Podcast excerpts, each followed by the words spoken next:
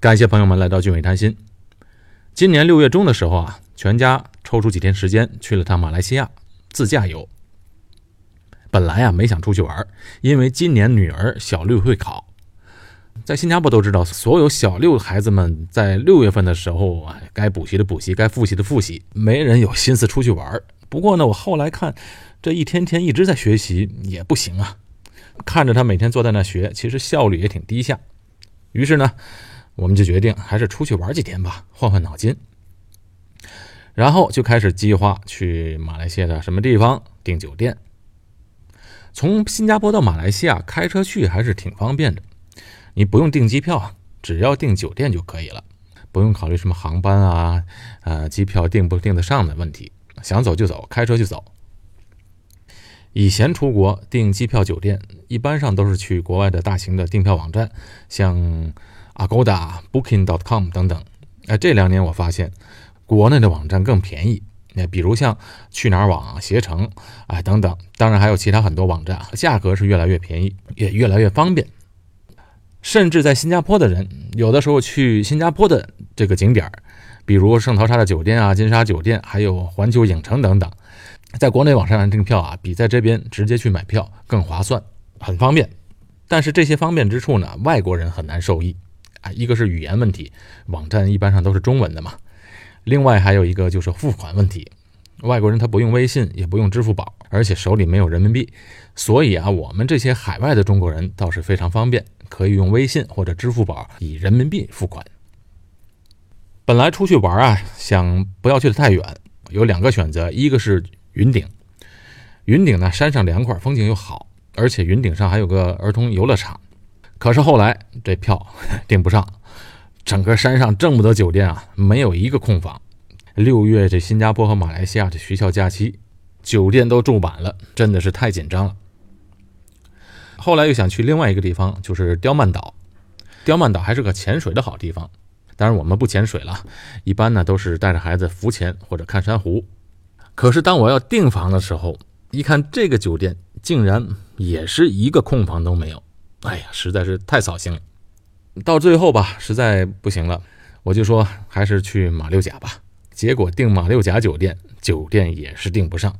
但是还好，它有公寓房可以订，很多那边大型的公寓，人家买来是为了出租用的，所以啊，我们就在网上订了两间公寓房。啊，不管怎么说，终于订上一个酒店，所以呢，我们就准备好，转天一早就出发。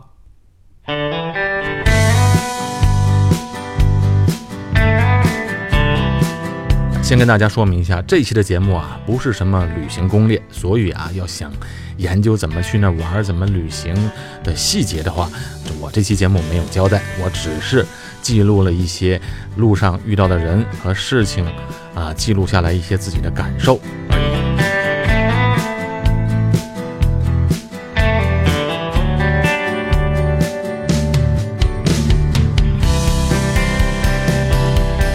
新加坡开车到马来西亚过关卡，如果啊不是繁忙时间，过关啊是非常快的。人不需要下车，过关时只需要把护照给海关的人查看一下，哎就行了。那出了新加坡的关卡啊，经过连接新加坡、马来西亚的长堤，就入境到马来西亚的关卡。所以你刚才是出关，现在过了长堤呢，就是入关。常去马来西亚的人，车上一般都有一张充值卡。这张卡啊，就是在马来西亚境内用的，用来付过关费用或者高速路上的收费站而用的，所以这张卡不能缺。我们出发的时候啊比较早，早晨六点半就到了关卡。那天的车不多，很快就通关了。过了关卡就是高速路。在马来西亚开车啊，哎，挺好开的，路也很好走。从新加坡开始。贯穿马来西亚一直到泰国，只有一条高速公路。这条高速公路啊，就叫做南北大道。马来西亚和新加坡都是左侧行驶，哎，司机的座位啊都在右边。从新加坡到了马来西亚，感觉到景物一下子就开阔起来了。你在新加坡啊，都是高楼大厦，这个密密麻麻的，所以呢，到了马来西亚一看，哎呦，没有楼房了，都是山呐、棕榈树啊。这眼界一下就开阔起来了，车速也提高了，因为在新加坡开车啊，车速上限为每小时九十公里，那到了马来西亚的南北大道上，限速为一百一，开车到那边啊也特别的爽。最靠近新加坡的马来西亚的城市叫做新山，它是柔佛州的一个城市。这个城市啊是马来西亚经济发展的比较好的城市。在高速路上很快就经过了新山城市后，边开着车边看着路旁的郁郁葱葱的椰子树和棕榈树，哎，真的是有点心旷神怡。旅行嘛，心情自然就好。在马来西亚开车什么都好，就一样不好，那就是啊，在高速路上，哎，不光是高速路，所有道路上的路标指示牌没有中文啊，肯定没有中文，这不用说。不光没有中文。连英文也没有，只有马来文。这个对我们来说非常的不方便。这马来文的字啊，虽然是英文字母，看着那个马来文的字的读音能拼出来，的意思实在是看不懂。在马来西亚开车离不开 GPS，我每次出门都会从谷歌地图上把当地的地图下载下来。这下载下来有一个好处，就是在网速信号不好的地方啊，这谷歌地图照样可以操作。我们第一个晚上要在马六甲住，哎，从新加坡开到马六甲大概需要三个小时。不过这次啊来马来西亚还得去看看朋友，这位朋友啊住在麻坡，估计大部分的听众都没有听说过麻坡这个小城，这是一个啊历史比较悠久的文化之城。麻坡 （M U A R），Moa，在马来语的意思当中啊，它的意思是河口。这个城市又有另外一个比较好听的名字，叫做香妃之城。一个多世纪前，很多下南洋的华人祖辈就到了麻坡落户。这华人到了这边之后呢，就一般居住在市区；马来人呢，多数居住在郊区。早期移民到全世界各地的华人，绝大多数都是居住在市区。原因有两个，一个是华人啊没有土地，所以只能在市区居住，比如像唐人街。第二呢，华人善于做生意，这做生意自然要在有人气的地方，所以华人们也愿意住在市区。麻坡这个小城啊，现在的人口大概只有二十五万。华人就占了一半。据考古学家研究，麻坡早在公元前的年代啊，就已经有人居住在这里了。到了公元六百八十九年，这里就发展成为一个港口，好多往来马六甲海峡的海上贸易都会在麻坡这里停靠做生意。这麻坡就见证了马来半岛最辉煌的年代。就是马六甲王朝的兴起及灭亡。马六甲王朝当时的兴起啊，跟中国有很大的关系。这郑和下南洋之后，一直扶持的这个马六甲王朝不被外族侵略。马六甲王朝呢，一直也是跟中国的关系特别好，一直向中国进贡。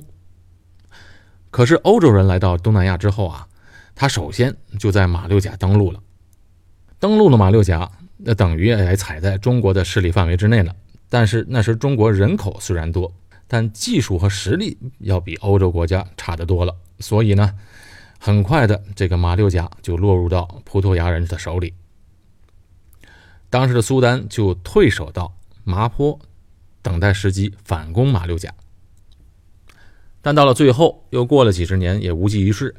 葡萄牙人也看到了。麻坡地理位置的重要性，那就把麻坡也占领了。那为什么有这么多的华人来到麻坡呢？这主要是因为啊，欧洲殖民东南亚之后，那时候的欧洲和亚洲的贸易啊，主要是以种植业的商品为主，其中两个最有价值的商品就是胡椒和甘蜜。胡椒是大航海之后全世界交易量最多的商品。那在古代的时候啊，罗马人要用黄金和阿拉伯人交换胡椒的，所以可想而知胡椒当时有多么的贵。那大航海之后，这个欧洲人一直在寻找这胡椒的源头，最后找到了。其实胡椒的发源地、重要的产地就在东南亚。那另外一个商品甘蜜，这甘蜜啊，它不是柑，不是橘子，它是在东南亚当做药材来用的。但是后来欧洲人发现了它还有另外一个很大的用处，就是啊，用它来做染料。因为那时候的欧洲的手工业非常发达，染布需要颜料，而且这个颜料越便宜越好。那甘蜜呢，就正好是最好的这个选择，而且它运输又方便，因为把甘蜜加工熬成膏状之后，携带起来也很方便。欧洲人到了麻坡之后啊，就在这个地方开种植园来种植胡椒和甘蜜。那开种植园那就得需要劳工嘛，所以劳工去哪里找呢？于是呢，很多华工就来到了这里。华人的嗅觉是非常灵敏的，哪里有利润啊，就到哪里去。一些华商就看准了商机，也来到麻坡开种植园。种植园是最需要劳力，所以呢，吸引了大批的华工来到这里，于是就使得后来的麻坡成为了华人的聚居地。哎，你别看麻坡这个小小的地方，你知道谁曾经来过这个地方吗？哎，你都想不到，是孙中山。而且这小小的麻坡，孙中山还曾经到过这里三次之多。第一次是一九零五年六月。第二次，一九零六年七月啊；第三次，一九零八年的七月，三度到访麻坡。哎，你看这个时间点啊，正是孙中山先生在海外四处筹款，准备推翻清王朝的时候。那时候，很多的华人都大力支持孙中山先生的事业。于是，在几年之后，一九一一年，孙中山真的推翻了清王朝。当然，孙中山做了这件大事啊。那是需要大笔的经费的，这些钱从哪里来呢？那都是海外华人给筹的款。辛亥革命的成功，海外华人、海外华侨功不可没。华侨不光出钱，而且也出力。你比如在黄花岗起义当中遇难的黄花岗七十二位烈士中，华侨就占了二十九人。如果没有这么多的海外华人的支持，历史肯定会改写。到了第二次世界大战时候啊，这日本人就七七事变之后开始就侵犯中国。麻坡的华社当时也不落人后，大量的捐出物资和钱财，帮助中国对抗日军的入侵。捐款的数量啊惊人，以致麻坡成为筹款救国基金的模范区。但是麻坡这个华社的救国精神呢，最后激怒了日军，以至于日军占领麻坡时。屠杀了很多的华社领袖，哎，这和在新加坡发生的事情一模一样。当时新加坡的华人的数量要比麻坡多得多了，捐款捐物寄回祖国的物资非常之多。那打仗就需要钱，在整个抗日战争期间，海外华人的捐款占了中国军费总开支的三分之一。你可想而知，海外华人贡献的力量有多么的大。虽然海外华人的人数相比啊，跟国内庞大的人口来讲微不足道，但是积聚起来力量却非常非常的大。相比在美洲的华人，当时东南亚的华人们，哎，更加有实力，捐物捐款都非常的多。但随后呢，因为这个积极抗日，迎来了日军的报复。在南京大屠杀之后，在南京的那支啊日本军队就随后南下。迅速的攻占了马来西亚和新加坡，因为这支军队啊，在中国吃过中国军队的大亏，所以啊，他们对华人特别的小心。知道在新加坡的华人是积极抗日的，所以到了新加坡之后，哎，设岗检查，其实那等于就是抓人，而且人抓走后就没了信息。到后来才知道，原来这些人全部被拉到偏僻的地方。直接给枪决了，而且被杀的大部分是青壮年。当年一共有五万华人被日军杀害，五万人呢，几乎是当时新加坡华人人口的十分之一。好了，这段历史我们先翻篇过去。我这次到麻坡啊，去拜访了一位朋友。其实我这朋友啊，他是在新加坡工作，我其实是拜访他的父亲。他父亲呢，在麻坡这个地方呢，开发了一片房产，所以我朋友啊就一直邀请我去看一下。这次呢，刚刚好路过，也顺便看望一下他的父亲。喜欢我节目的朋友们，请别忘了点击订阅键。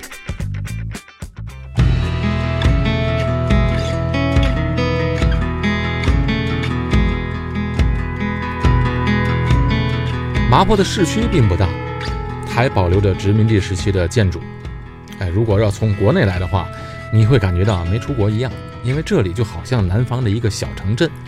除了那个建筑和国内有点不一样，那城市里面都是华人的面孔，而且讲话呢也大都是潮州话、福建话、广东话等等。哎，现在也如此。年纪大的人呢，一般都说方言；年轻一代的都互相说华语。哎，这和新加坡就不一样。在新加坡的年轻人在一起说的都是英语。在麻坡市区的那些殖民地时期的房子，那在新加坡呢，只有牛车水和牙龙等等的地方才能看到这样年代久远的房子。一排排的建筑啊，都是两层楼，下面是商铺，上面是住家，这是典型的那个年代时期的房子。不过和新加坡不同的是啊，这里的很多这样的店屋。年久失修，有的看起来都是一副衰败的样子。和马来西亚其他城市一样，许多马来西亚华人年轻人都去新加坡工作了，也有很多人就留在新加坡不回来了。毕竟新加坡是个繁华大都会，各方面的机会也比较多，所以吸引了许多的年轻人。朋友家的祖籍是福建人，他在麻坡生活已经几代人了。见到朋友的父亲后啊。一看他父亲是六十来岁，这人很干练、很睿智的样子。他带着我们啊到他所开发的房地产项目，在市区里面有几大片的土地都是他的，其中一部分已经建好了，还有一部分正在建设中，更多的是空地。建的房子啊都是一排排的连排的排屋和别墅，三层楼高，一楼还有个院子，这院子里可以停两辆车。房子里面的居架非常高，哎，我看得有四米左右。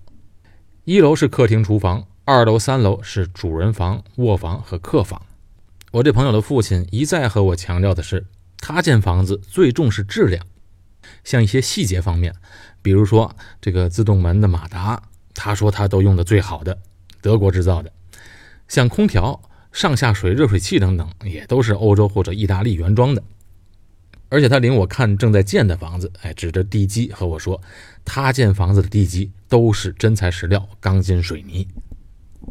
其实我对建筑啊 什么研究也没有，让我看那个地基，其实也是白看，看不出什么门道来。但是这人与人啊都是有感觉的，我看得出他非常的真诚。我朋友家在麻坡已经生活了几代人了，哎，城市不大，很多街坊邻居都互相认识。哎，不像外来的房地产开发商，卖完了房子就走人。他是一直住在马坡的，所以他特别想要建最好的房子。我们天津人一般叫朋友的父亲都叫伯父，马来西亚和新加坡一般都叫 uncle，就英文 uncle。和 uncle 聊天，知道他们在麻坡已经居住几代了。他从小就生长在这里，后来他的父亲，也就是我朋友的爷爷。送他去英国读书，他呢就在英国留学，读的会计，毕业后就返回家乡。当时他也不想去大城市，就想回到自己的家乡。不过一回到家乡那一天起，他就没有想过给别人打工，所以二十多岁很年轻的时候就开了一所会计师事务所，一直经营到现在。他主业是会计师事务所，他也请了很多的员工。开发房地产啊，其实是他的副业。这当会计的人啊，我认识好几个。我发现呢，他们有一个共同的特点，哎，就是他们轻易不投资，也不轻易买股票什么的。他们大多数人都不买股票，而且也不买基金，一般都是投资房产或者呢，就是买那个保险的固定收益的产品。可能是跟工作关系有原因，因为他们给别人做账嘛，心里清楚这生意。不好做。这位 uncle 呢，也是同样，他就是从年轻开始就看到了的顾客们，哎，就是那些做生意的人，生意是起起落落的，甚至有的大型的上市公司啊，也都是好三年坏三年，很少有公司一直能够实现盈利的。所以他怎么做呢？他投资就是一个，就是买地。从年轻时开始，啊，只要攒下点钱，他就买土地。但是以前我节目曾经说过，这个马来西亚呢，有一些土地是华人不能买的，有专门给马来人的保留地。不过呢，在那之外，还是有一些地可以买的。他在年轻的时候，几块马币在麻坡那个地方就能买一平尺的土地，一直买到现在。哎，他不知道翻了多少倍了。而且他不光在麻坡、马六甲、吉隆坡都有他的地。土地呢，自然都是永久地契的，所以上面的盖的房子也是永久产权。哎，这个房子买了，不像买那些公寓，公寓是不拥有土地的。这个房子从上面的房子到下面的地全是你的。房子的面积大概是四千多平尺，也就是说四百来平米的房子，多少钱呢？很便宜，不到一百万马币，也就是在啊。一百五十万到两百万人民币之间，而且还都是精装修。如果不要装修的话，空房子六十万马币就够了。哎，六十万马币也就在人民币一百万吧。我就跟这安可说：“我说您这房子非常的好，也很便宜，可是对我来说呢，可能有点不方便。你看，离新加坡呢，至少要开两个多小时才能过来。当然，卖房子的人会有很多的理由。”比如这个房子呢，便宜，价格便宜，将来的升值空间很大。距离新加坡和吉隆坡机场只有两个多小时的车程，距离马六甲只有半个来小时，而且马六甲也有机场啊。对于中国人来买房的话，投资后可以申请马来西亚第二家园的长期居留等等。哎，总之他总结了很多的卖点。和老人家聊得非常高兴，他也非常的开心。他现在应该是生活中最好的时候。六十来岁还这么大的精力，而且又该搞一个房地产开发，看着自己买的地建了房子，哎，卖给这个合适的人，我心里呢也开心。但是人嘛，总是有遗憾。他现在最大的遗憾就是他儿子不回去帮他，哎，也就是我那个朋友，他不回去帮他。年轻人嘛，都喜欢在大城市、大都会生活，不愿意回来，而且在马来西亚这前景也很难说。所以，我那朋友一直想在新加坡工作，而且就一直想在新加坡生活下去了。这 uncle 就说：“我给我儿子开的条件非常的好，每年我给他三十万新币的工资，他都不愿回来帮我打理生意。”我们聊得很高兴，然后呢，就在麻坡吃了个午餐。麻坡那个地方还是有很多特色小吃的，味道都很不错。我一开始就说过，这麻坡啊是个文化小城，这是因为在麻坡这个地方出了很多的文化人，在新加坡、马来西亚一带，很多报社的总编、文人、画家、音乐人，很多都是来自于麻坡。但是呢，这些人都已经离开了这里，而且在这里呢也不会出名嘛，大部分人都移居到新加坡了。这个是马来西亚。现在面临的一个最大的难题，也是马来西亚华人社会的一个难题，人才流失太严重。新加坡为什么能取得今天的成功呢？哎，不是靠地理位置，也不是靠自然资源，新加坡什么都没有嘛。它呢，就是吸引了全世界的人才，哎，这就是关键。就拿我那个朋友来说，他都选择在新加坡发展，而不是留在麻坡。在麻坡扎下根来的华人。祖辈上都是从中国福建下南洋来到这里，那么那个时候的人呢，大多数想的都是赚上一笔钱后荣归故里，回到家乡落叶归根。但后来啊，在麻坡安家家之后，一住就是几十年，下一代的子孙自然就把这里当做是故乡了。现在这里的年轻人又开始走出去到新加坡和其他国家安家，那他乡。就成为了故乡，但其实说呢，这真正的故乡在哪里呢？其实我们记忆当中的故乡啊，哎，就是我们小时候成长的地方，哎，跟籍贯没有关系。对于海外华人来说，像麻坡的华人、新加坡的华人、北美的华人，都会把像麻坡、新加坡和北美这自己的成长的地方当做是自己的家乡。至于说父辈们的家乡，其实对这些第二代的后代来说，没有什么意义了。哎，什么是他乡啊？什么是故乡？你的心在哪里，哪里就是故乡。辞别了朋友的父亲，我们就继续往北开车到马六甲。没有走高速，走当地算是国道，半个小时就到了马六甲。马六甲城市啊，明显比麻坡热闹多了，来的游客也多。在历史上，马六甲也是一个非常重要的城市。在新加坡成为船运中心之前，这里的航运贸易交易额是非常大的。郑和几次下西洋，他们的船队都在这停留过好久。而且他们扶持着马六甲王朝好长一段时间，直到葡萄牙人来到这里。那外国人船坚炮利嘛，中国明朝和清朝都鞭长莫及，也没有办法和人家竞争。慢慢的，中国在这个地方的势力就消退了。不过呢，现在的马六甲的中资企业可不少，一些大型的工程项目在几年前就开始一直运作了。我们住的那个公寓啊，紧靠着海边，就能看到海边都是大兴土木，什么填土工程啊，一些基础建设都在紧锣密鼓的干。这背后其实绝大多数都是中国来的资金在运作。不过现在有点麻烦的是啊，这些工程项目还有很多的工程项目。都是和马来西亚前首相纳吉签订的，这纳吉是这个不得了的贪官了，把整个马来西亚搞得乌烟瘴气。新上台的这马哈迪，对这些中国的投资项目都充满了疑虑和戒备。来马六甲投资房产的中国人现在也比较多。我们住的那工业单位啊，两房一厅，大概在四五十平米左右。我查了一下，价格也就是十多万新币。很多中国人就在这里买房，房子的造型也不错，而且设施很多。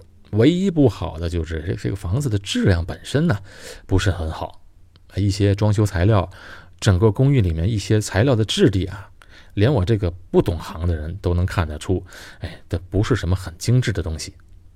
这样的房子啊，现在看起来比较好，但过几年肯定就不耐看了，比我在麻坡看的那个安口建的房子质量要差很多。整个这个公寓啊，有相当一部分都是人家买来投资，赚取这个租金回报的。六月份假期的时候，这里是不愁租不出去的。但是如果到了淡季，生意肯定要比现在低一些。公寓里面啊，有一半是住家，一半是人们入来出租的。那这种形式呢，在新加坡的话，买来一个公寓当做短期出租赚钱，那是不允许的，因为公寓呢，毕竟属于私人住宅。如果每天进进出出的都是陌生人，会影响到其他的住户，所以目前在新加坡还不被允许。马六甲这个古城啊，没有什么特别好玩的地方，都是一些古迹。如果对历史不感兴趣的人，那来这旅游会感到比较沉闷，而且有的景点其实根本就不值得去。比如像郑和庙，以前我没去过，这次就想看一下，结果去到那里非常失望。那里真的是一点意思都没有。